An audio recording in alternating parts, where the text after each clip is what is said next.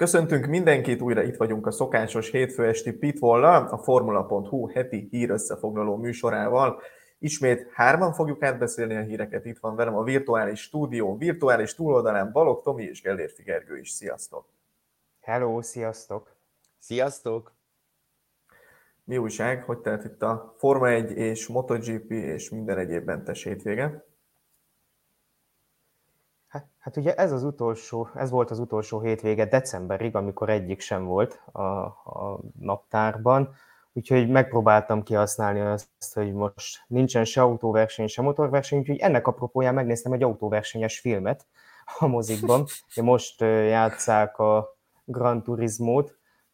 Ajánlom egyébként megtekintésre, nem egy rás, tehát hogy annyira azért nem jó film, de mondjuk, hogyha a féktelenül és a rás a két, két véglete ennek a spektrumnak, az autóverseny spektrumának, akkor azért közelebb van a Lauda féle filmhez. Az egyik dolog, ami úgy felmerül bennem, hogy hány pályát tudott eljátszani a Hungaroring, tehát az zseniális volt, hogy nagyon nagy részét itt forgatták nálunk. Tehát például, a, most nem akarom már spoilerezni, de a Le Mani 24 órásra fut ki a dolog, a Le Mani 24 órás jelentős részét Magyaródon futották, meg ezen kívül a végén esett le, hogy a, a, a szimulátoros gyereknek az anyukája, aki hasonlít Christian Hornernek a feleségére, aki ugye a Spice Girls-nek volt a tagja, ő nem csak hasonlít, hanem ő tényleg ő. Tehát, hogy ő is játszott. Váratlan, váratlan fordulat.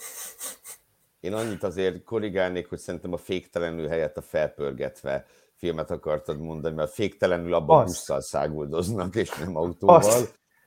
Valóban. Uh, ja, hát én filmet nem láttam, értve, de amúgy egy filmet láttam, a Larry című magyar filmet, ami szintén tök jó, bár autóversenyzéshez kevés köze van, és ajánlom mindenkinek szeretettel. Én az elmúlt másfél hetet a Malom Fesztiválon töltöttem a Vajdaságban, amit szintén nagy szeretettel ajánlok mindenkinek, ha bár legközelebb ugye ez jövő nyáron kerül majd megrendezésre, valószínűleg szintén az F1-es szünetben. Tök jó volt, most még kicsit, kicsit nyögöm a dolgokat, por és szalma mindenhol, egyelőre az összes ruhámon és az összes táskámban, de hatalmas élmény volt.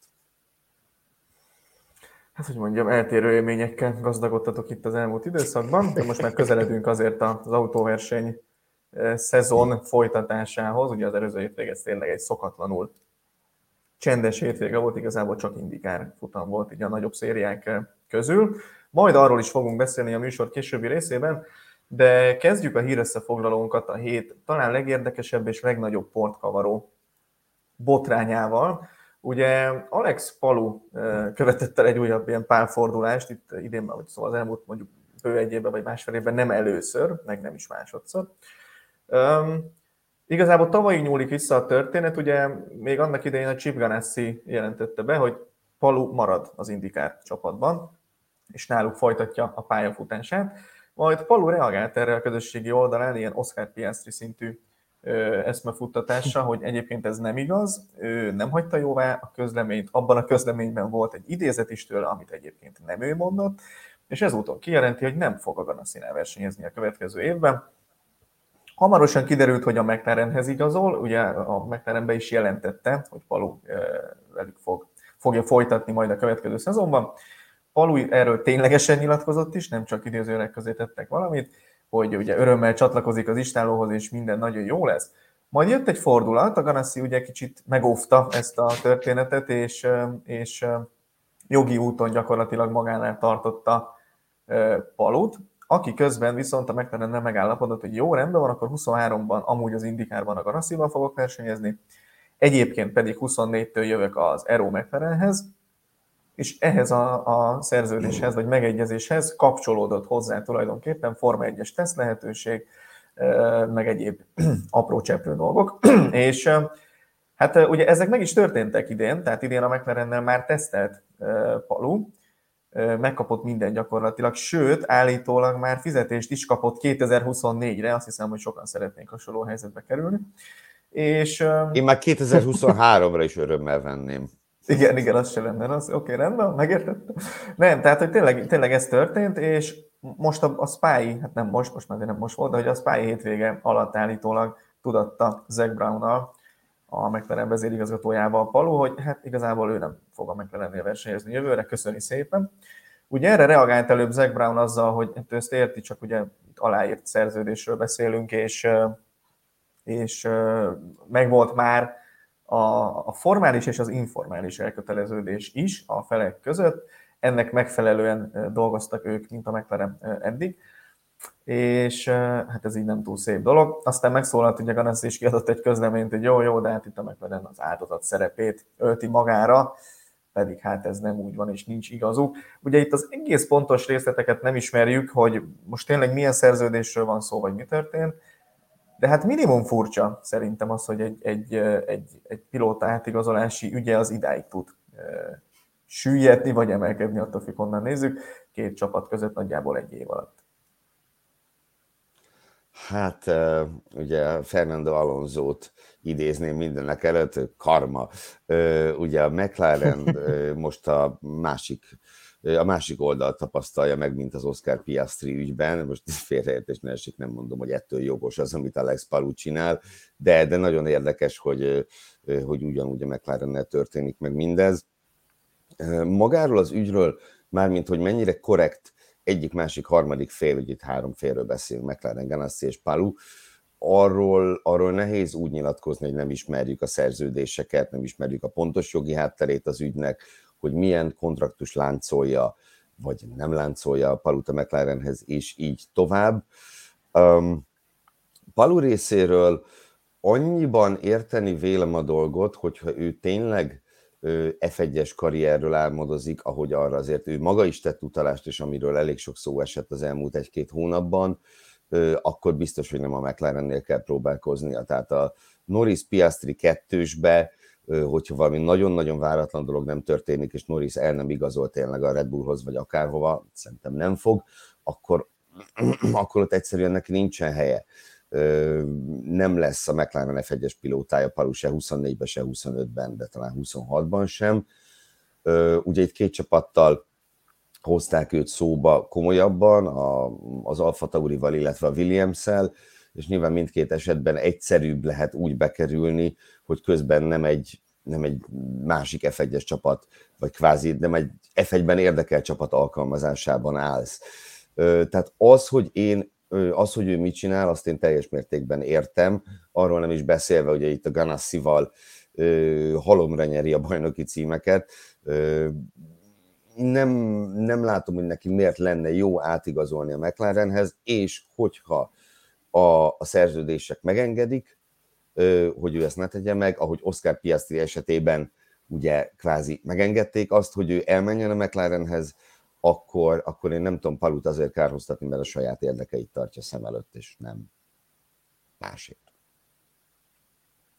Csak az egészben azt nem értem, hogy tavaly sem volt szerintem jobb üzlet a McLarenhez átmenni az indikárból, mint a, a Ganassi-nál maradni. Tehát az egésznek a kiindulási pontját sem értem, de ez már ugye egy éve így van. Mondtad Tomi, hogy ugye hasonló ügy kerekedett annó belőle, mint Piastri esetén, de ez volt, a, ez volt előbb, tehát egy vagy két héttel ugye a Palu ügy megelőzte a Piastri ügyet. Abban Igen. volt súlyosabb a Palu ügy, hogy itt ténylegesen még nyilatkozatot is hamisítottak a közleménybe. De várj, ugye itt a Ganassi hamisított, közl- a igen, hamisított igen, igen, igen, nem ugye ezt azért tisztázok, nem a McLaren volt eredetileg ebben a, a hunyó. Igen, hát itt a, a, ugye tényleg úgy indult az egész, hogy volt a Ganassival is egy szerződés, ennek ellenére eligazolt volna a McLarenhez, de mégis maradt a Ganassinál, most pedig lenne ugye szerződése a McLarenhez, de inkább most meg ő akarna maradni a, a Ganassinál, ami tényleg érthető a, a csapatnak a teljesítménye, meg a saját teljesítménye okán, csak e, e, te írtad, Tomi, talán a cikkednek a végére, hogy ez azért Palura sem feltétlenül vett jó fényt, szerintem összességében. Meg ugye tényleg a, a menedzsment sem feltétlenül érti, hogy itt most mi. Tehát az a, az a hihetetlen tényleg, hogy a versenyzőnek a menedzsmentje sem teljesen érti Palunak logikáját. Mondom, nekem az egész kiindulási alap volt furcsa tavaly, hogy ő miért akar a McLarenhez menni. Lehet, hogy egyébként akkor még ugye tehát csak tudott a Piastri dologról. Tehát lehet, hogy azért igazolt a McLarenhez, mert akkor még ugye úgy tűnhetett, hogy Ricardo helyére akár esélyes lehet a, a Forma 1 is. Csak csak tájékoztatták róla, hogy úgy a Piastri ügy az meg úgy a folyamatban van. De ami tényleg elképesztő, hogy minden ilyen ügyben érintett a McLaren valahogy. hihetetlen. Egyébként én azt, azt, azt nem értem a dologba, szóval amit a Gergely mondott, az teljesen érthető nyilván, hogy a pilóta nézze a saját érdekeit, meg a saját karrierét, főleg, hogy itt ugye bizonyos lehetőségek egyszer vagy kétszer adódnak egy, egy karrier alatt. De azt nagyon nehezen tudom elfogadni, hogyha valaki aláír egy szerződést. Az egy kétoldalú dolog. Megegyezik valamiben egy csapattal. A csapat tartja magát a, a megbeszéltekhez, a leírtakhoz, az aláírtakhoz. Ezt ugye feltételezzük egyébként, hogy alá is van írva, de pont amit Tomi mond, hogy a, a, a, a menedzsmentnek a reakciója, aki ugye gyakorlatilag szintén azt mondta, hogy, hogy teljes csalódás nekik, hogy, hogy Palu hogy döntött és miért döntött, és, és hogy egyébként ott egy, egy megegyezés már készen volt, vagy megvolt, és ugye a McLaren tartotta magát ehhez. Nyilvánvalóan, hogyha az nem lett volna egy biztos dolog a McLaren szempontjából, akkor nem történne ez, amit a képen látunk, nem ültetnék Alex Palut a McLaren Form 1 autójába, hogy rengeteg pénzt elpufogtatva őt ott autóztassák. És én ezt, ezt tartom nagyon-nagyon visszásnak, hogy pilóta ugrál jobbra-balra a szerződések között, hogy most elvágyódik, jogi úton ott tartják, aztán, mert gyakorlatilag erről volt szó tavaly, aztán, aztán most nem tudom, hogy mi derülhetett ki, és most meg azt mondja, hogy ja, bocs, igaz, aláírtam veletek, meg kaptam is tőletek már dolgot, de bocsi, keresetek magatoknak másik versenyzőt. A McLaren kommuniká- kommunikációjában egyszer se volt benne az, hogy neki Forma Egyesülést ajánlottak. Neki mindig az Aero McLaren volt a, a, az ajánlott ülés, nyilvánvalóan Forma 1-es teszt lehetőségek, hogy ott egész pontosan mi hangzott el és mindent leírva, azt mondom még egyszer nem tudjuk. Amit én feltételezek, ezt hangsúlyozom csak feltételezés, hogy Palunak azért kellett ezt most meglépnie, mert kopogtat nála egy másik Forma 1-es csapat valós Forma 1-es lehetőséggel. És ha ez így van, akkor bizonyos szempontból értem, ettől még nem helyeslem azt, amit ő csinál, és pontosan, amit te is utaltál, Tomi, ki az, aki leigazol egy olyan pilótát, aki az aláírt, nem hogy a szavában nem lehet bízni, hanem gyakorlatilag az aláírt szerződésében sem. Tehát innentől kezdve azért eléggé mínuszosból indul szerintem Palu, bárhol is fog ő kikötni, bár ugye most olyan pillanatban arról van szó, hogy jövőre indikár és Benesszi. Igen, minden szavaddal egyetértek egyébként, a kezdve oh, attól is, hogy valószínűleg ö, tényleg az van a háttérben, hogy, hogy ő, ő, ő nem tett le még a, a Forma 1 és a, ahogyan itt Gergő is elmondta, a McLarennél erre nem lesz lehetősége és az tényleg ugye nyilván nem könnyíti meg a helyzetét, hogyha egy a Forma 1-ben is érdekel csapathoz köti a szerződés. De abszolút egyetértek veled, ez nem, nem teljesen, nem is az, hogy teljesen semennyire sem korrekt hozzáállás a versenyzőtől, hogy tényleg valószínűleg aláírt szerződések ellenére ugrál oda-vissza.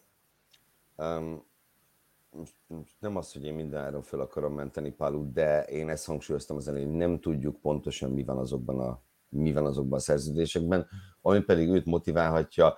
Megint képzeljük el, egyrészt tavaly simán lehetett az, amit mondtál, hogy nem volt még szó Oscar Piastriról, vagy ő nem tudott róla. Nem vagyok én abban biztos, hogy őt beavatták az óceán másik felén, hogy mire készülnek.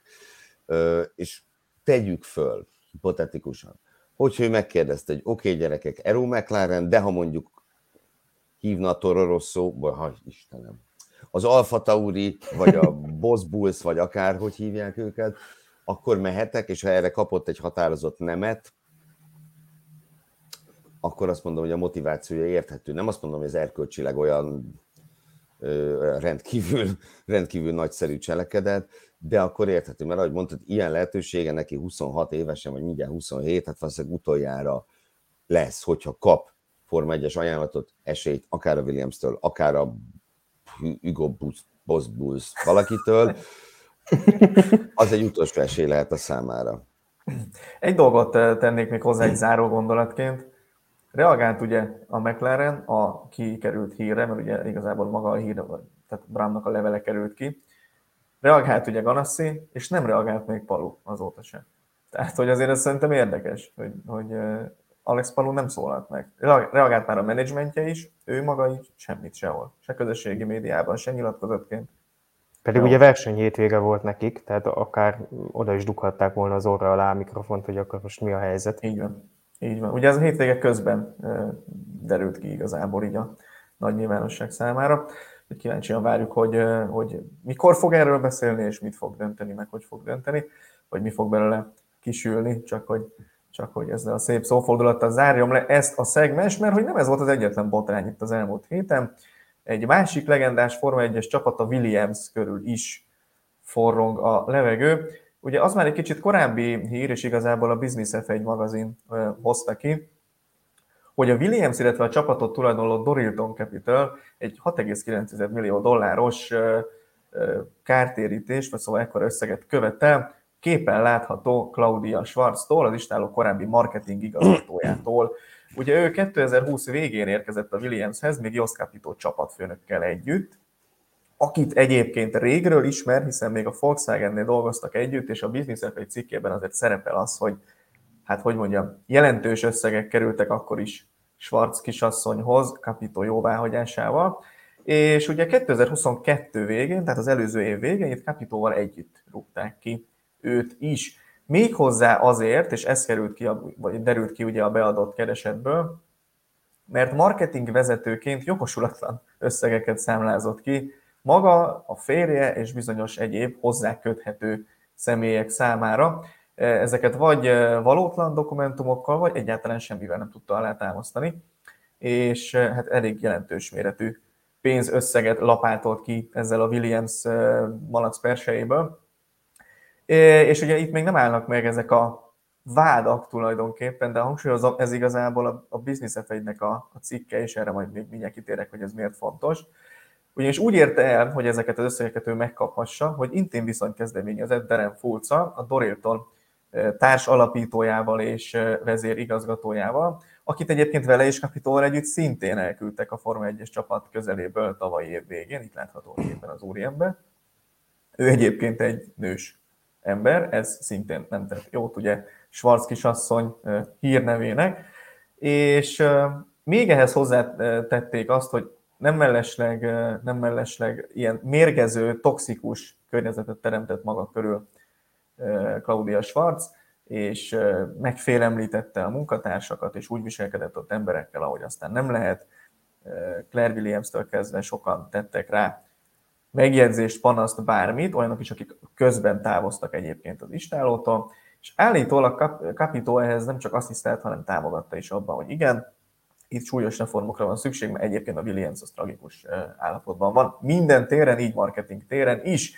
És akkor itt jön a fordulat a történetben, ugyanis most Schwarz reagált mindenre, méghozzá azzal, hogy ez a történet egyébként teljes mértékben valótlan, az összes kifizetése minden egyebe az, az teljesen legális volt, és az helyén való volt. Ugye itt volt szó egyébként indokolatlan hotelszámlákról, olyan tevékenységekről, amiket egyébként nem végzett el, ez, ez, ez áll a vádpontok között, ő azt mondja, hogy de ezek mind így történtek, és mind valid. És ez csak az ő besározásáról és a jó hírnevének a, a földbe taposásáról szól, azért, hogy a Williamsnek ne kelljen kifizetnie tulajdonképpen bizonyos összegeket, amik, egy, amik szerinte jogosak, és kikéri magának nyilván hogy házasságtörőként, meg ilyen szociopataként, mert ez a szó is leírásra került ebben a cikkben, szóval így hivatkoztak rá, és hogy egy újságcikk egy ilyen botrányt keltett, úgyhogy ő nem, hogy ezt a 6,9-et nem szeretné kifizetni, hanem 100 millió dollárt követel kártérítésként hát hogy mondjam, nem, nem, nem túl nyugodt napok ezek így a Williamsnél, és a csapat egyébként nem, nem reagált semmilyen formában ezekre a plegykákra, vagy erre az egész történetre. Hát ez nem semmi egyébként ez az egész történet. Emlékeztek rá, hogy decemberben, amikor elküldték Kapitót, kicsit értetlenkedtünk? Hogy Így van. mi állhat a háttérben? Most úgy kezd kivilágosodni a helyzet, hogy mi is történhetett itt. Ugye az, hogy itt Capito kapcsán mérgező volt a környezet, erről lehetett azért hallani az ő, ő regnálása alatt is. Az, hogy ilyen konkrét dolgok zajlottak a háttérben, azért az, az nagyon kemény. Itt most a szegény Williamsnek egyébként folyamatosan pereskednie kell, ugye, az, el, az előző szponzorával is volt peres, ugye most meg itt tényleg e, e, ez az egész botrány, ez azt azért tegyük hozzá tényleg, hogy ugye egy, az F1 Business, vagy Business F1 magazin cikkéről van szó, és még tényleg nem érkezett hivatalos reakció a csapattól, hát majd meg kell várni valószínűleg az Antworki hétvégét, hogy valaki neki szegezze ott az illetékeseknek a kérdést. Elképesztő. Annyira jó lenne egyébként belelátni, mert szerintem ez, ez azért jó, ilyen szinten valószínűleg kirívó esetről van szó, de nagyon sok hasonló mehet a háttérben a, a Form 1 meg egyébként sok más helyen is. Hát igen. A, nekem elsőre a Michael Crichtonnak az Aklatás című zseniális regénye jutott eszembe. Meg is filmesítették talán Michael douglas ami, ami egy ilyen sztorit ír le, mint amit Claudia Schwarzról állítanak. Ö, hát nyilván itt végképp, tehát ha azt mondtam a szerződése kapcsán, hogy nem tudjuk, mi van benne, hát itt meg főleg ugye nem tudhatjuk, hogy, hogy, hogy mi zajlott ténylegesen a háttérben. Ami, ami nekem sok, hogy mondjam, a 100 millió dollár, tehát az egy kicsit, kicsit erősnek érzem, még akkor is, is nyilván tényes való, hogy egy ilyen szakmában, amiben ez a hölgy dolgozik, a karaktergyilkosság, az gyakorlatilag egy, egy egész karriert kivégezhet, de ez, ez, ez, ez mindenféleképpen sok. Amit Capitóról mondhatok, ugye könnyen lehet, hogy itt két dolog játszott össze, mert a mert az ő távozásával, meg ugye nem csak ő távozott, hanem mások is, ott fölmerülhetett az is, hogy a, hogy a Williams tulajdonképpen mint egy utat választott azáltal, hogy egy Volkswagen-es ember helyére egy Mercedes-es ember került, ugye James Wall személyében, az gyakorlatilag annak volt egyértelmű jele, hogy akkor a hogy akkor nem a Volkswagen-nel fogja folytatni a Williams, hiszen ezt is bele lehetett látni Capito FX és mások kinevezésébe, hogy, hogy itt majd a Williams lesz akár az Audi-nek, akár a Porsche-nek a partnere, de nyilván ez a két dolog nem zárja ki egymást, hogy ez volt a távozás egyik ö, oka, és a, és ez a toxikus közeg pedig az, amiért úgy szóval könnyű szívvel engedték el mind Capitót, mind Claudia Schwarzot. Egyébként meg hát nagyjából annyit tudok mondani, mint Tomi, hogy ez aztán biztos nem hiányzik a, a, a Williamsnek, és, és nyilván jó lenne, hogyha ez minél kisebb hatást gyakorolna a csapatra, amelyik végre valahára úgy tűnik, hogy így, így elindult valahova, nem tudom hány év után, gyakorlatilag 2018 után először érezhetjük azt, vagy azóta először érezhetjük azt, hogy a Williams most tényleg tart valamerre hát nem tudom, a 100 millió dollár az a költségsapka hatája alá. Ezt akartam én is mondani, hogy az vajon beleszámít majd. Hát ugye itt a, a, a kérik számon, tehát nem feltétlenül a, a Forma 1-es csapaton, úgyhogy szerintem ezt a részét talán megúszszák, de azért tényleg brutális összeg, brutális történet szerintem az egész, és hát hogy mondjam, azért igen, a 100 millió dollár nagyon sok, és valószínűleg nem véletlen, hogy ilyen irgalmatlanul sok pénz letéve az asztalra, hogy na, hát akkor viszont, hogy ezt így gondoljátok, akkor gondoljátok komolyan. Azért itt tényleg konkrétabb számlák, meg kifizetések vannak, amik, amik azért, hogy mondjam, nehezebben védhetők. Nyilván az, hogy most kinek milyen kapcsolata volt kivel, azt, azt azért nehéz szerintem bizonyítani. Úgyhogy... Mai világban? Hogy lenne? Hát jó, de igen, de hogy most ez miért történt úgy, meg miért így, meg miért így, ez azért nehéz. Úgyhogy, de tényleg azért, az azért sokat mondó, hogy, hogy mondom, Darren Fulszot is eltették onnan, hogy nem kell. Itt a képen egyébként azt látni, hogy, hogy 2022-ben az év, azt hiszem, fú, nem akarok hülyeséget mondani, hogy milyen díját vehette át a Williams marketing csapata. Úgyhogy... Kreatív content gyártás, az van ott a igen. feliratban. Hát ez végül is egy kreatív ja, content igen. gyártás, az a... igen, igen, igen, igen. Igen, tehát uh, ugye, ezt, ugye ezt, ezt mondták, hogy a Williams annyira nullán volt marketingben is, meg szerződésekben is, meg annyira, annyira gyenge volt az egész résznek, hogy teljes átalakításra volt szükség, és ezért kellett Claudia Schwarz akinek egyébként a privát cégét is megbízta a kapitó többféle feladattal, úgyhogy azért ott mentek, a, mentek a, az üzletek, hogy úgy mondjam. Minden nem menjünk ebbe jobban bele szerintem, de, de nagyon érdekes történet, hogy, hogy, hogy, itt tört, hogy ez történik. Ami pedig a Williams-et illeti, még egy apróság, ugye a Valspon nemrég mondta azt, hogy annyira mélyen van az egész infrastruktúra és az egész csapat szerkezete, hogy ő azt mondja, hogy körülbelül 5 év ha mostantól mindent jól csinálnak, és mindenük meg lesz, 5 év, mire ők versenyképes csapat lesznek. Úgyhogy hát itt azért több, több seből vérzik a, a Williams elmúlt, szerintem közel 10 éve egyébként. Egy ideig a Mercedes motor talán elfette a nagyobb problémákat, de, de azóta azért, azért mennek lefelé. És akkor nézzünk még egy, egy olyan hírt, ami talán komoly hírnek tekinthető itt az elmúlt egy hétben, mert azért tegyük hozzá, hogy az off nem, nem száguldoznak felénk a nagyobb nagyobb sztorik. De sajtóértesülés szerint Hamilton nemet mondott a Ferrari-nak, méghozzá úgy, hogy maga az elnök John Elkán kereste meg azzal, legyen kedves vörösbe öltözni. és állítólag Hamilton erre udvariasan nemet mondott, mondta, hogy köszi, de nekem jól itt a Mercedesnél. A német lapok úgy tudják, hogy egyébként Fred Vasseur is érdeklődött Hamiltonnál külön, hogy mi lenne, ha, de hát Hamilton azt mondta, hogy ő nem akar távozni a Mercedes-től, és ugye ilyen pillanatban még nincs meg az új szerződése a mercedes azért ezt tegyük hozzá, hogy szerintem először áprilisban beszélgettünk itt a pitfallban arról, hogy most már biztos közeledik a, a szerződés, hát egyelőre nincsen, úgyhogy ez azért arra utal, hogy a, a Ferrari nagyon-nagyon komolyan szerette volna Hamilton-t megszerezni, minden szempontból nagy fogást tett volna, de úgy néz ki, hogy nem fog megtörténni. Kezdjük azzal, hogy ha ténylegesen megtörtént ez a kapcsolat felvétel a Ferrari részéről, amit teljes mértékben el tudok hinni, hogy, hogy ezt miért csinálhatta a Ferrari, már csak azért is, mert elég sok ilyen kommentet láttam, nyilván elsősorban Hamilton gyűlölő táborból, hogy ugyan, ha minek kell ez ide, stb. Na most nem tudom, hogy a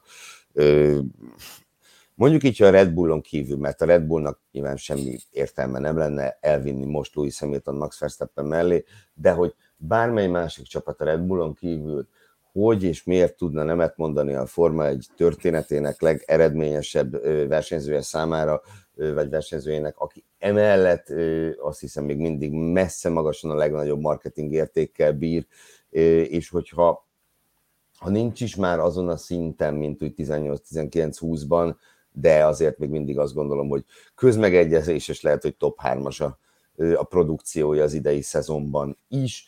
Tehát a Ferrari részéről ez teljesen érthető, akár így, akár úgy, akár azért, mert ugye volt arról szó, Pitfallban is beszéltünk róla, meg mindenhol is beszéltünk róla, hogy, hogy Lökler esetleg elvágyódna a Ferrari-tól, most ha esetleg ők elveszítették volna a vörös hercegüket, akkor az csak egy arcvesztés nélkül csak úgy lehet meg, megúszni, hogy egy, hogy egy atombomba igazolást hoznak a helyére, ki más, ha nem Louis Hamilton, de az is lehet, hogy, hogy végül is, hogy Lökler mellé és Sainz helyére akarták volna odavinni.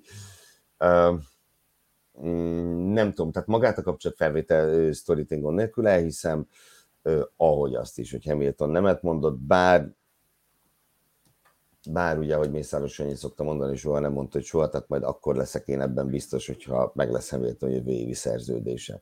De nyilván fogadni csak arra mernék, hogy, hogy a Mercedes ez ír alá egy évre, egy plusz egy, ilyesmi. Na most ugye ezek a legfrissebb plegykák, hogy talán Zantwort előtt bejelentik, de hát ezt hányszor hallottuk már ebben az évben, hogy na most már aztán tényleg be fogják jelenteni.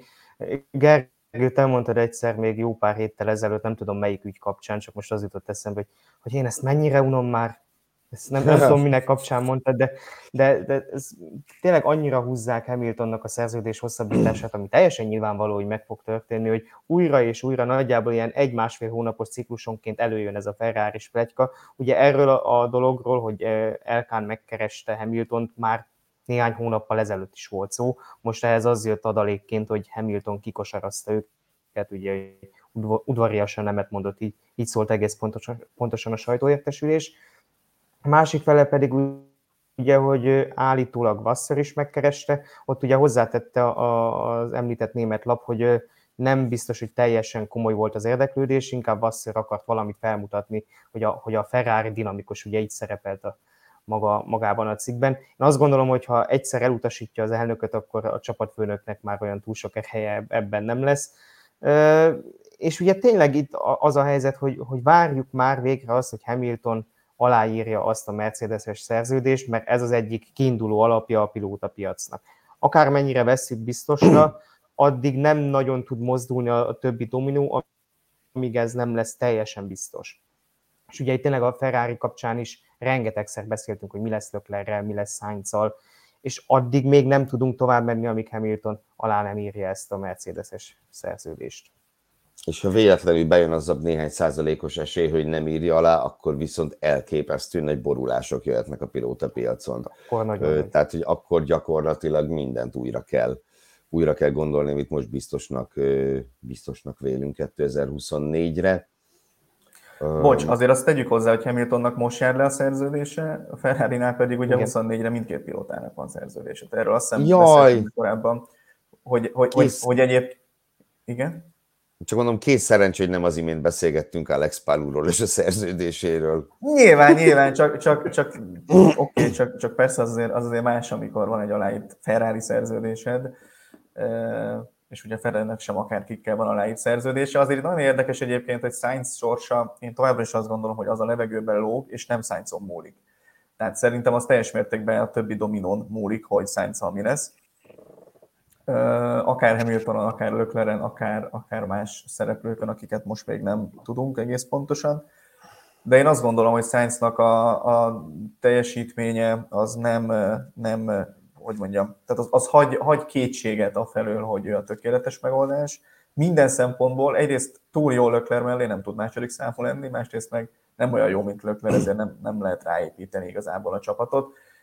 És szerintem ő azért a nagyon értékes pilóta sokaknak, de a ferrari nem biztos, hogy, hogy az a célja, hogy Sainz maradjon. A képen látható úriember azért eléggé szerintem kinyilvánította már idén többször, hogy, hogy Lökler a, az A opció. Őt azért a sajtó hírek szerint sikerült meggyőzni arról, hogy jó lesz neked itt. Legalább a 26-os szabályokat nézd meg, hogy az, az, az bajnok esélyes autó-e vagy nem. Aztán, hogy, hogy, hogy nem tudom, igazából itt volt, volt szó ugye Hamilton Lökler pletyká, vagy cseréről, ugye volt ilyen pletyka még az év folyamán. De az az igazság, hogy ez mindig csak az egyik félnek lenne jó opció, mert hát a minél jobb autót szeretnék, most leegyszerűsítve a dolgokat, de hát hogyha Lökler elégedetlen a ferrari akkor Hamilton miért menne oda, és fordítva. Tehát, hogy, hogy azért ezt, ezt nem, nem látom annyira reális opciónak. Nagyon érdekes szerintem, és abban tök igazatok van, hogy Hamilton Hamiltonon múlik, meg az ő időzítésén, mert azért azt szerintem sokan biztosra veszük, hogy marad a Mercedesnél, de amíg nincs aláírva, addig a többiek nem tudnak lépni. És többiek meg... lehet, hogy közben elfogy az idejük, úgyhogy ez lesz még egy érdekes.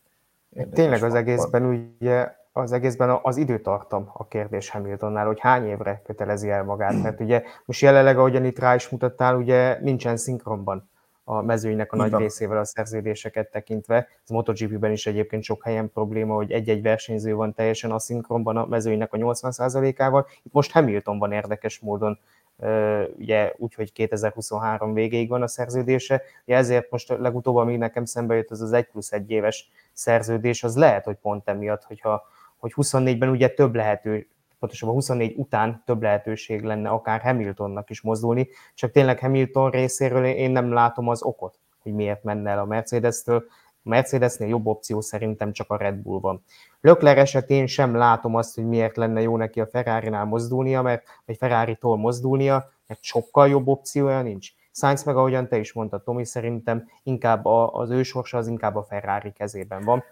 Bár ugye az ő kapcsán is ugyanúgy ilyen hétről hétre, vagy néhány hétről néhány hétre előjönnek ezek az audis plegykák, megint múlt héten vagy két héttel ezelőtt megint ugye felmerült, hogy akár előszerződést is köthetett, hogy tényleg arra várunk már, hogy dőljön el az első dominó, és végre konkrétumokról beszélhessünk, ne csak itt találgatásokról. Itt azt nem vesszük sokszor számításban, meg a közvélemény is, hogy itt nem arról van szó, vagy nem csak arról van szó, hogy, hogy a minél jobb autóba üres, üresen valaki. Ez az elsődleges nyilvánvalóan, tehát lehet a legjobb autót akarja mindenki megszerezni, de szerintem Mercedes és Ferrari között azért olyan gigantikus különbségek nincsenek. Ami viszont nagyon fontos, és nem látunk bele teljes mértékben, csak ilyen-olyan információkból tudunk tájékozódni, például Sanyi információiból, azok az üzleti érdekek. Ugye Hamiltonnak azért az elmúlt években nagyon erősen kiépült a, a Forma 1, reépülő, de Forma 1-en kívüli üzlete, vagy iparága tulajdonképpen, és ugye volt is erről hír, hogy a mostani szerződését is egy olyan személy intézi a Mercedes ügyvédeivel, aki az egész üzletét gyakorlatilag kézben tartja. Tehát neki vannak például a Tommy Hilfiger, de lehetne még mondani másokat, hogy milyen egyéb üzleteket kell neki összekapcsolni ahhoz, hogy ez a, ez a gépezet ez működjön. Én azt gyanítom már jó ideje, hogy itt ugye erről szólnak a viták a Mercedesnél, nem a, nem a szerződés hosszáról, főleg nem az összegéről, egyszerűen arról, hogy itt ezek az üzletek hogyan férnek meg egymás mellett, hogyan tudnak össze hangolódni. Hamilton ki akarja belőle hozni nyilvánvalóan a legtöbbet, a Mercedesnél meg gondolom azért a saját érdekeket nem szokták elfelejteni, hogy nekünk mi lenne a jó. De azt is tegyük hozzá, hogy a Mercedesnek meg elemi érdeke az, hogy Hamilton maradjon, hiszen mondtátok, hogy szakmailag is, meg egyébként marketing értékben is top 3-as pilóta még mindig, és a, szerintem marketing értékben nagyobb a különbség a top 3 és a többiek között, mint szakmailag, mert mondjuk a Verstappen nem jött a Alonso Trion kívül bárkivel szeretnél eladni bármit, az már jelentősen rosszabb üzlet. És mondjuk a pályán ez nem feltétlenül mindig vagy nem, nem, nem feltétlenül ez a helyzet. De ne ragozzuk ennél tovább szerintem, csak, csak szerintem ezt, ezt érdemes még nézni mindenkinek, hogy milyen üzleti érdekek dolgoznak a háttérben, mi az, ami esetleg Hamilton meglát még a Ferrari-ban, mi az, ami esetleg Leclercnek már nem tetszik a Ferrari-ban, nem szakmai, hanem akár emberi, akár bármi olyan személyes dolog, ami, ami miatt ő szeretne onnan elmenni. Úgyhogy ezek, ezek szerintem a kulcskérdések, de tényleg először Hamilton csináljon, amit szeretne, meg amit tud, és utána beszéljünk a többiekről, mert itt még azért lehetnek, lehetnek meglepetések. És akkor most fanyarodjunk rá rövidebb híreinkre. Itt a az eddig kitárgyalt palóügy, a Williams botrány és Hamilton esetleges ferrari igazolása vagy nem igazolása mellett azért voltak még rövidebb hírek, információk, érdekességek az elmúlt napokban, most ezeket tekintjük át, és akkor folytassuk szintén egy ferrari kötődéssel. Ugye már nem először merül fel az a pletyka, hogy a csapat korábbi vezetője, Mattia Biotto majd az Alpinnál fogja folytatni, és francia lapértesülések most is erről szólnak, hogy ő mehet ott már helyére, és ugye nem erősítette ezt még meg igazából senki, Binotto sem szólalt meg, őt ugye nemrég szóba hozták már az Audi-val, azt állítólag elutasította, de ez sincs megerősítve. Ami érdekes még, és akkor átadom ezzel a szót, hogy ugye Luca de Meo mondta azt itt a napokban, hogy az Alpinból a francia ferrari szeretné létrehozni, hát akkor Binotto egy kiváló választás, gondolom. Az Kiváló. Ugye, erről a sztoriról beszéltünk a Pitfallban is, emlékem szerint két héttel ezelőtt. Um, én nem, nem tartanám egy ilyen csodálatosan jó ötletnek azt, hogy Binotto legyen az Alpin csapat főnöke, nem látnám az előrelépés benne tudni illik, tehát az szerintem a napnál világosabb lett a Ferrari-nál, hogy Mattia Binotto sok mindenre alkalmas, de csapatfőnöki szerepet valószínűleg nem neki találták ki, amiért viszont mégis el tudom képzelni, hogy, hogy van ennek a sztorinak valóság alapja az az, hogy úgy tűnt, hogy valamiért nagyon-nagyon sürgős volt ott már Safnauer elküldése.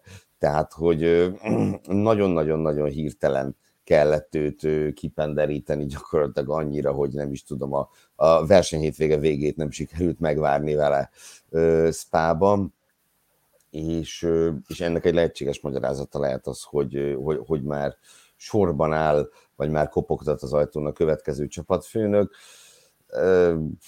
Én, én ne, nem tudom, hogy ez az Alpinnak miért, miért lenne olyan hű, de jó megoldás.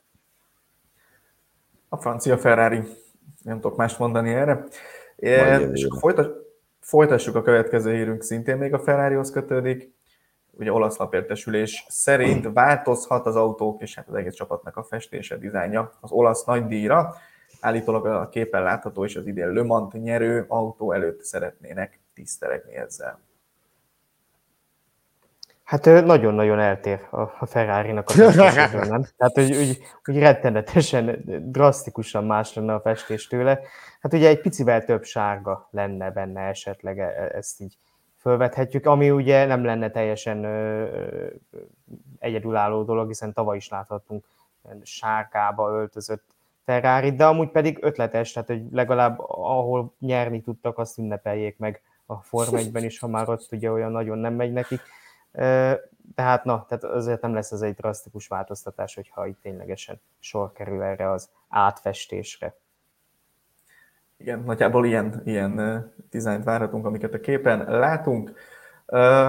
Menjünk tovább. Az Automotorun Sport írt arról, hogy az FIA állítólag vizsgál egy lehetséges szabályváltoztatást, mely szerint csak a futamokon lehessen DRS-t használni, és az időmérőn nem.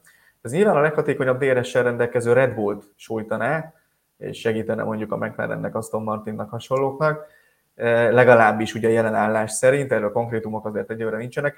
Tomi, te írtál egy cikket itt a végsebességekről még Spy kapcsán a Formula Plus rovatunkba. Mit tudsz nekünk elmondani ezzel kapcsolatban?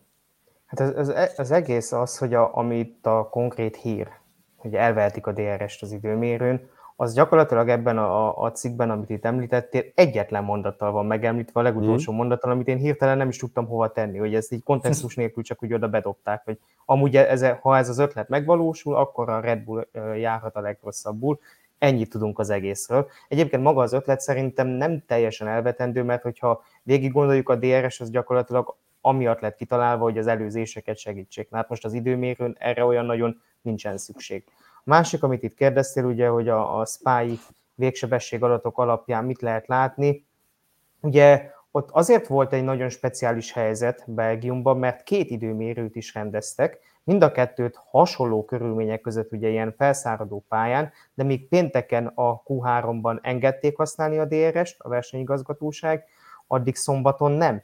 Úgyhogy össze lehetett hasonlítani nagyjából hasonló körülmények között az, hogy milyen végsebességet érnek el nyitott DRS-sel és csukott DRS-sel az autók, és azt lehetett látni, hogy alapból is a Red Bullnak a, a végsebessége a, a legjobb, viszont ők lépnek az egyik legnagyobbat a DRS nyitással. Tehát, hogy a, a kettő érték közötti különbség náluk az egyik legnagyobb. Tehát ezt a szezon eleje óta ugye folyamatosan mondjuk, hogy a Red Bullnál a leghatékonyabb a DRS, ezt most Spa-ban tökéletesen látszott, bár egyébként a Ferrari nincsen nagyon messze tőle se a különbséget tekintve, se az abszolút értéket tekintve, de az egyértelmű, hogy ha ezt bevezetnék, akkor az a Red Bullt érinteni a leginkább, de hát ugye szombaton láthattuk Spában, hogy DRS nélkül is pozíciót szerez Max, Verstappen, tehát oké, okay, valószínűleg veszítene egy kicsit az előnyéből a Red Bull, de tehát ettől nem állna fejre a világ. A világ nem állna fejre, egyértelmű. Én azt gondolom, hogy nem egy ördögtől való gondolat, ez pont azért, amit mondtál, hogy ez egy előzés segítő rendszer, akkor akkor ugye nem feltétlen szükséges ezt az időmérőn is plusz végsebesség elérésére használni. Arra viszont kíváncsi leszek, hogyha ez megvalósul, mivel fogják indokolni, mert nyilván nem azzal, hogy lelassítsák a Red Bullt, miközben azért itt, itt érezni vélek egy ilyen szándékot, és azt hiszem, hogy ehhez nem kell túlságosan Conteo hívőnek lenni, hogy, hogy itt, hogy itt ezt, ezt, ezt, ezt belelássuk. Várjunk és figyeljünk. Más kérdés egyébként, hogy a futamok során Max Verstappen általában a lekörözésekor szokta használni a DRS-t, úgyhogy neki olyan túl sok problémája ezzel nem lesz, majd Perezre szabhatják szerintem innentől kezdve a DRS használatát. Vagy esetleg arra, aki jövőre majd ül a helyére, de ezt most ne nyissuk ki ennél jobban. No. Szóval a következő, a következő hírünk, két hír gyakorlatilag egyben, ugyanis két érdekes és értékes korábbi Forma 1 autót is elárvereznek a közeljövőben. Egyrészt Mihály Schumacher 2002-es ilyen szezon elejé, ilyen 2001B autóját tulajdonképpen, valamint Kimi Räikkönen 2006-os McLarenjét. Melyiket szeretnétek megvenni? Ez nagyon jó. Melyiket szeretnénk, meg a melyiket tudnánk, a melyiket szeretnénk... Hát egyiket se tudnánk, az egyértelmű, egy... tehát hogy...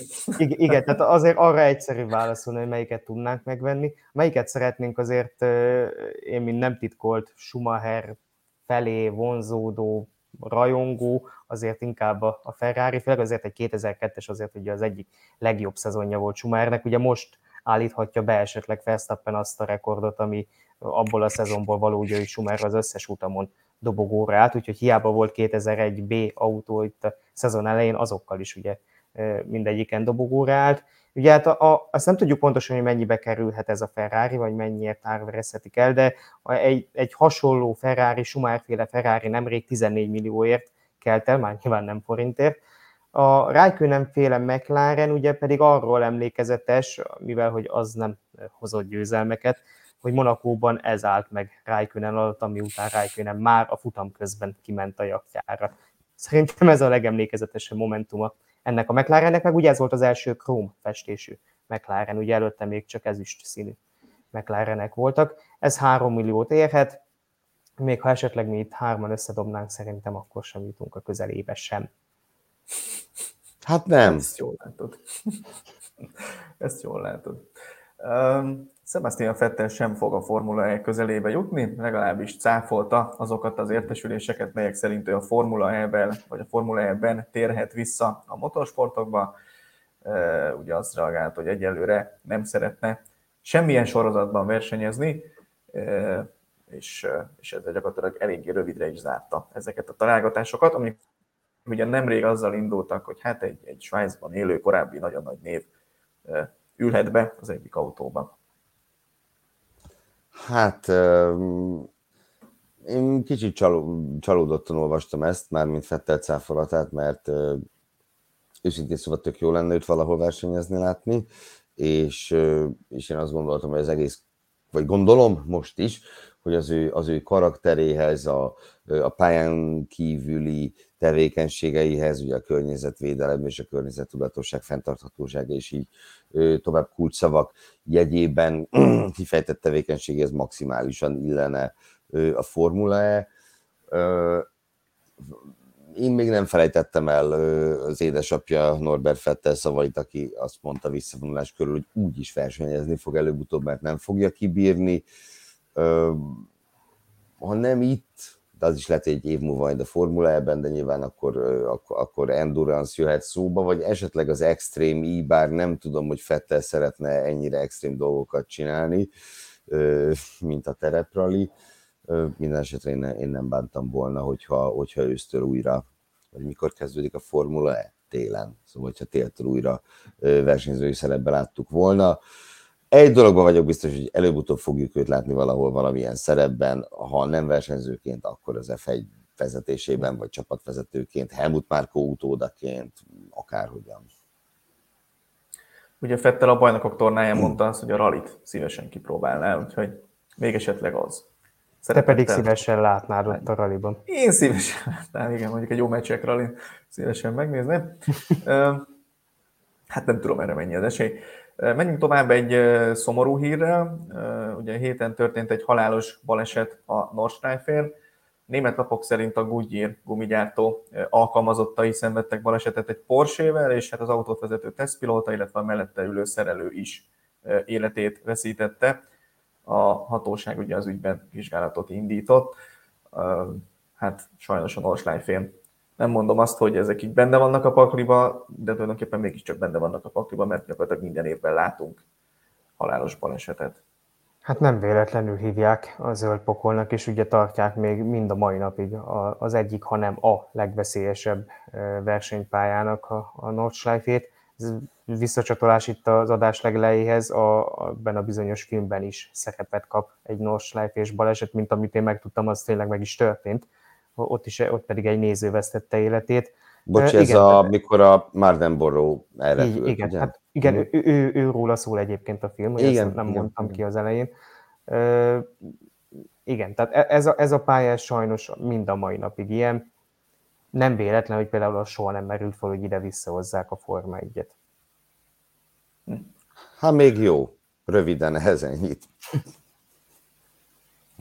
Nikolás Latifi példáját követve egyetemi hallgató lesz Nick de Vries, ez a következő hírünk. Az Alfa Tauritól 10 Forma 1-es futam után menesztett holland pilóta azt mondta, hogy a szabad idejében manapság sokat golfozik, egyébként pedig szeptembertől a Harvardon fog részt venni a tárgyalás és vezetés nevű kurzuson. A dolog érdekessége a saját bevallása szerint még a középiskolát sem fejezte be, és hát nem túl sokat foglalkozott annak idején a tanulással, de most tetszik neki, hogy van erre ideje, és ezzel foglalkozhat. Ez nekem azért tetszik, mert szerintem a, abban a helyzetben, amiben Nick de Fritz van, egy, egy kis szünet az jót tehet neki mentálisan mindenek előtt. Olyan értelemben szünet, hogy amíg nem az autóversenyzéssel foglalkozik, hanem valami más csinál, mert az azért szerintem nem lehet kérdés, hogy ennek a karriernek folytatódnia kell, tehát hogy az ő nem az F1-ben, hanem mindenfelé, tehát hogy az ő sorsa nem kell, hogy az legyen, mint Nikolás Latifi, hogy az F1-es, meg oly sok más versenyző, hogy az F1-es karrier vége az egyúttal a komoly autósportos karrier végét is jelenti. Mm, egy kis feltöltődés után, hát, hogy jövőre csúcsformában tud visszatérni. Például az Endurance világbajnokságban. Vagy Alex Palu helyén az Vagy hogyha ugye a, vagy hogyha ugye, ami az egyik legvalószínűbb, hogy a, a Formula E tér vissza, abba simán minden évben belefér egy, be, belefér egy őszi kurzus. Mert ugye akkor nincsen verseny. Persze. A, a vizsgai időszak egy kicsit neccesebb, de hogyha le tudja karácsony Felvált egy aktív és egy passzív fél év. Így van, így van, teljesen belefér. Egyszer világbajnok leszek, máskor meg egyetemi hallgató, hát ez, ez így megy. teljesen egyértelmű, jó, jó sorozat ez a Formula E, többet még nem tudok róla elmondani. Juan Pablo Montoya szerint elbukott a Karibi nagydíj ötlete, ugye ez Kolumbiában került volna megrendezésre, legalábbis azért mondom most múlt időben, mert Montoya is így fogalmazott. Ugye ő azt mondta, hogy valaki elcseszett valamit, pedig már gyakorlatilag kész volt a megegyezés, és az aláírás pillanata előtt történt valami gebasz, és ettől meghiúsult a terv.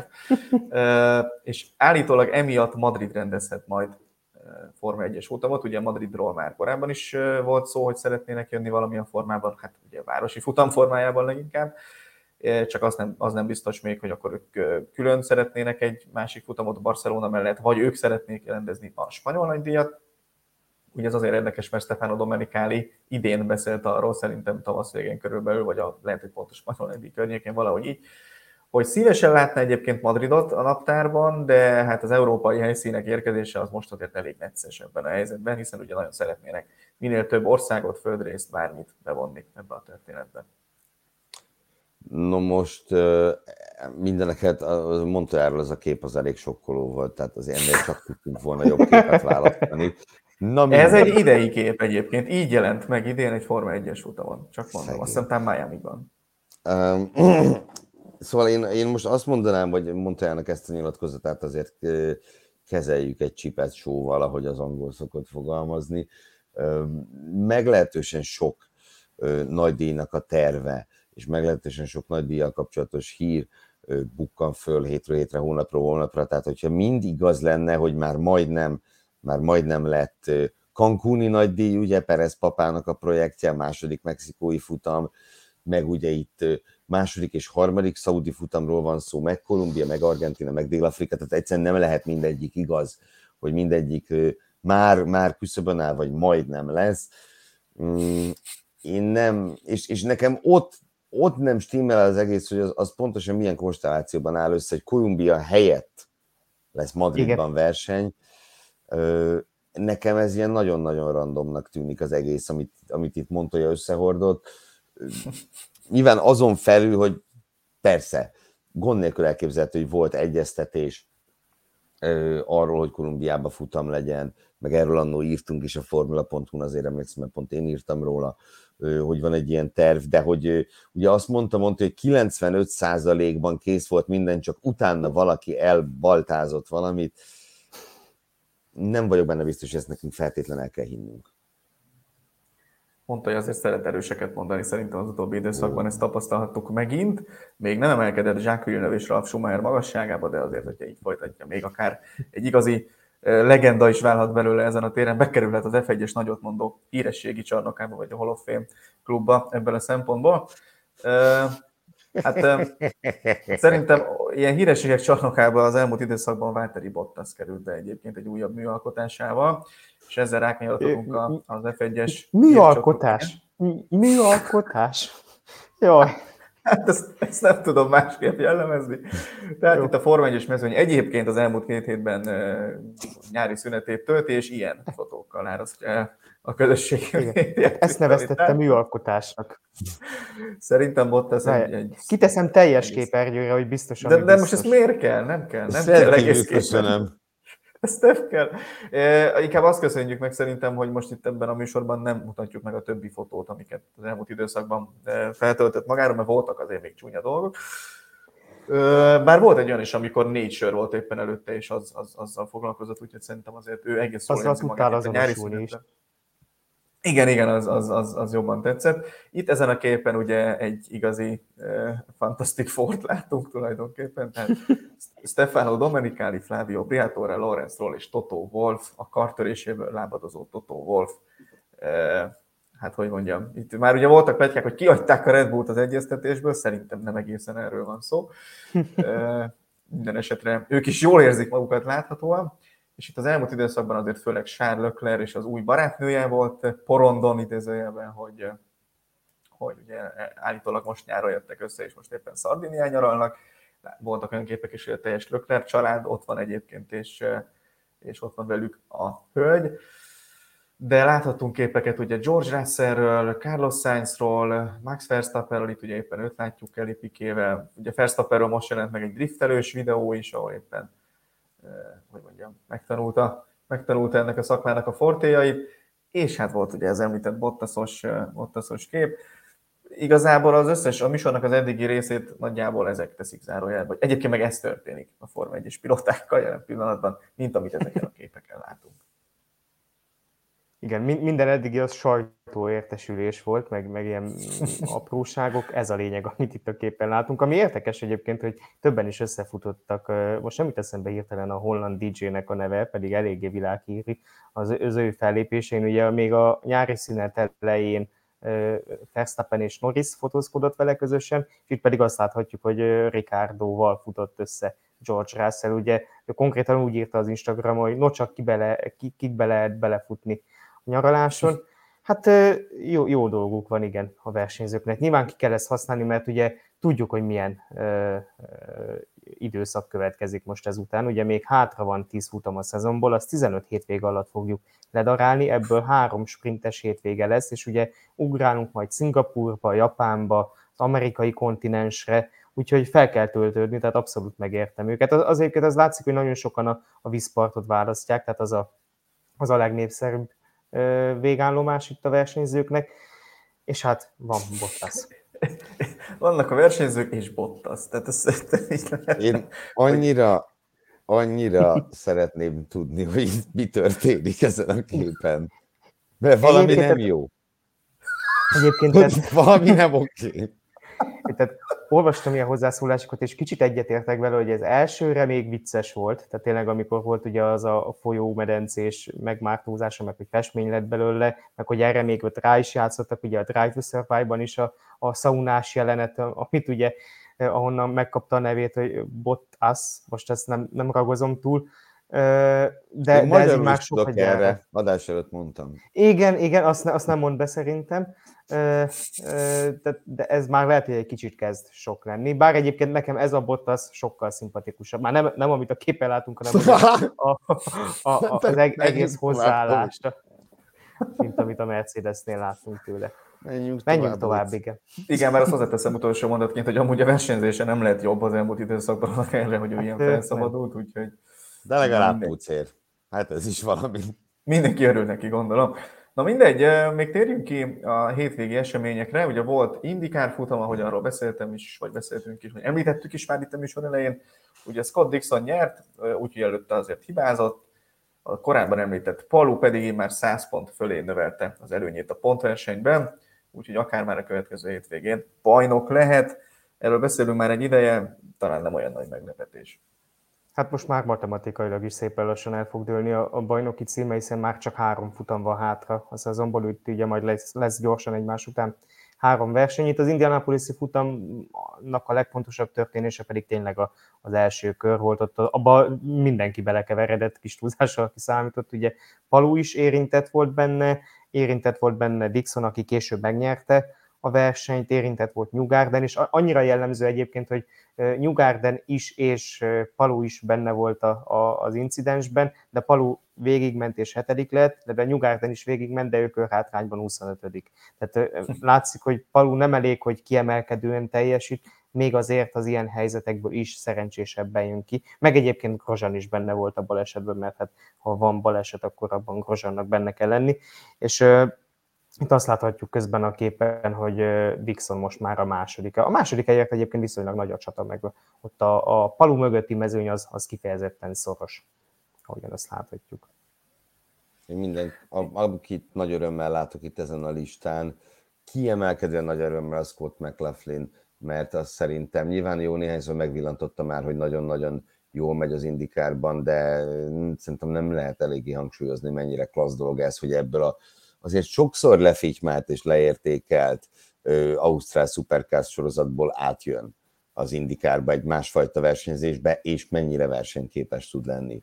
Ö, és ez, ez szerintem nagyon jó, ö, illetve, illetve annak is örülök, hogy, hogy Lundgord is ott van ebbe a, hát nem, ilyen mezőnyben nem, de itt a nem tudom, felső középmezőnyben, mert ugye ő meg a, az utánpótlás szériákban tűnhetett úgy Európában, hogy akár F1-es pilóta is lehet belőle, aztán ott, ott ugye kitelt az ideje, és, és itt most meglehetősen ígéretes, amit produkál. Palu meg Dixon hát, pedig ugye, ha jól, ha jól tudom, ez volt a 19. szezonja, hogy akkor most már mindegyikben van futam győzelme, úgyhogy nem gyenge statisztika tőle.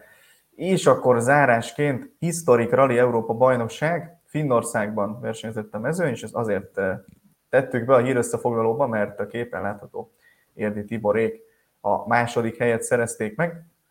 Eh, a futamot egy bizonyos Jarimanti Látvala nyerte, akiről ugye múlt héten még amiatt beszéltünk, hm. mert a Toyota gyári csapata, csapatában eh, a Finn VRC futamon vett részt, és lett azt hiszem ötödik és hát ugyan, ugyan ő, aki egyébként a Toyotának a gyári csapat főnöke tulajdonképpen, jött a kis saját privát Toyota szelikájával, és hát egy 6-7 perccel megnyerte a versenyt, de mögötte Érdi Tibor lett a második, aki egyébként ugye azt hiszem, hogy egy másfél-két éve ment utoljára murvás verseny, úgyhogy azért ez nem egy, nem egy gyenge teljesítmény volt tőle, és ezzel az újabb dobogóval továbbra is van esélye az évvégi Európa bajnoki címre, úgyhogy, úgyhogy hát hasonló szintű bajnokság ez egyébként, mint amiben Kis Norbert versenyez, a Kamion Európa bajnokság révén, és hát itt, itt nem olyan egyértelmű az Európa bajnoki cím Magyarország számára, mint ott, hmm, de még van hátra két futam ősszel, és, és akár,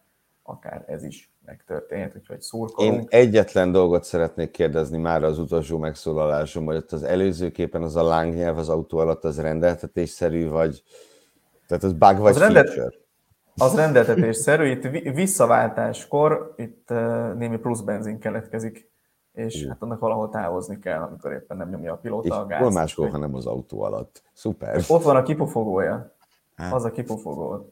Ez nem, nem, nem hogy a hátsó ülésről így leszivárog a, a, a lángnyelv, hanem ott van a kipufogója ennek a csodálatos Ford Sierra-nak, ami egyébként, Köszönöm. ami egyébként egy hétsebességes váltóval szeret csoda, és hát hogy mondjam, 90-es évek legelején volt ez igazából legendás autó. Úgyhogy, úgyhogy így, szerintem ezzel most már a, a hírösszefoglalónk végére értünk, úgyhogy ezzel megköszönjük a figyelmet csak sikerült nagyjából egy órát összebeszélnünk így is, hogy nem sok minden történt itt az elmúlt egy hétben, de ami történt, azokról szerintem próbáltunk részletesebben e, értekezni. Úgyhogy e, jövő héten jön a Forma 1-es szezon folytatása, nagyjából ennyit a szabad időszakról. E, addig is olvasgassátok a formula.hu-t, hallgassátok a Formula Podcast és a Formula Motocast műsorait, iratkozzatok fel a YouTube csatornánkra, ahol egyébként az említett műsoraink mellett Mészáros Sanyi videóit is megtaláljátok, kövessetek minket a közösségi médiában, és hát a online nagydíj után jön rögtön az olasz nagydíj, amivel véget ér az európai szezon, nem tart ez már túl sokáig, addig azért valahogy most már kibírjuk, úgyhogy találkozunk legközelebb is itt a Pitfallban, addig is tegyetek jó, sziasztok! Hello, sziasztok! Minden jót, sziasztok!